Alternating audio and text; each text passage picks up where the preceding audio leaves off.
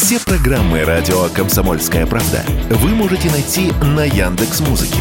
Ищите раздел вашей любимой передачи и подписывайтесь, чтобы не пропустить новый выпуск. Радио КП на Яндекс Музыке. Это удобно, просто и всегда интересно. 123 место в общем мировом рейтинге миллиардеров Forbes и первое место среди жителей Объединенных Эмиратов. Все это о Павле Дурове, основателе мессенджера Telegram, а в прошлом соцсети ВКонтакте. И это он еще обеднел. В прошлом году, по данным того же Forbes, состояние предпринимателя составляло 17 миллиардов. Интересно, что проекты и сервисы, которыми занимался Дуров, изначально были бесплатными для всех. Платные опции появлялись только со временем. Каким образом эта модель приносит миллиарды, Радио КП объяснил ведущий аналитик Mobile Research Group Эльдар Муртазин.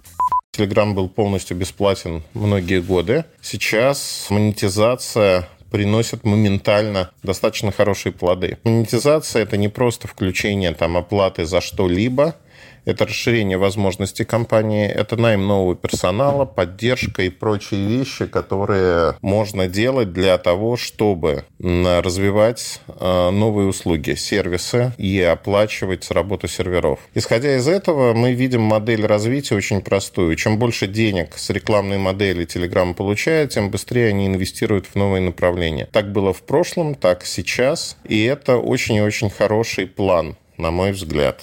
Известен массам, Дуров стал в 2006-2007 годах, когда была запущена и начала набирать обороты соцсеть ВКонтакте. Спустя несколько лет, когда сеть выросла в десятки раз, Дуров продал свою долю и переключился на новый проект – мессенджер Telegram. Это было в 2014-м. Тогда же он покинул Россию и, сменив несколько стран, обосновался в Эмиратах. Во всяком случае, штаб-квартира Telegram расположена именно там. На протяжении всей карьеры Павел Дуров выстраивал имидж человека идейного и в образе жизни, и в бизнесе. Так он выступает за полный отказ от алкоголя и мяса, а также уверяет, что личная информация пользователей его сервисов гарантированно не попадет в третьи руки. Кстати, идеи свои он доносит до масс чаще всего через личный блог в Телеграме. Интервью дает редко и то, чаще всего на английском.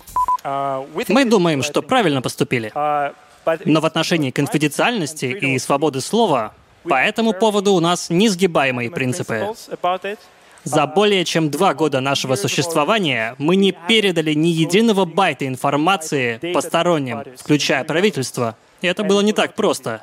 Ранее Дуров просил Forbes не называть его российским миллиардером, имея в виду, что бизнесмен он не российский, а международный. И все же в список богатейших россиян Дуров также попал, заняв там третье место. Василий Кондрашов, Радио КП.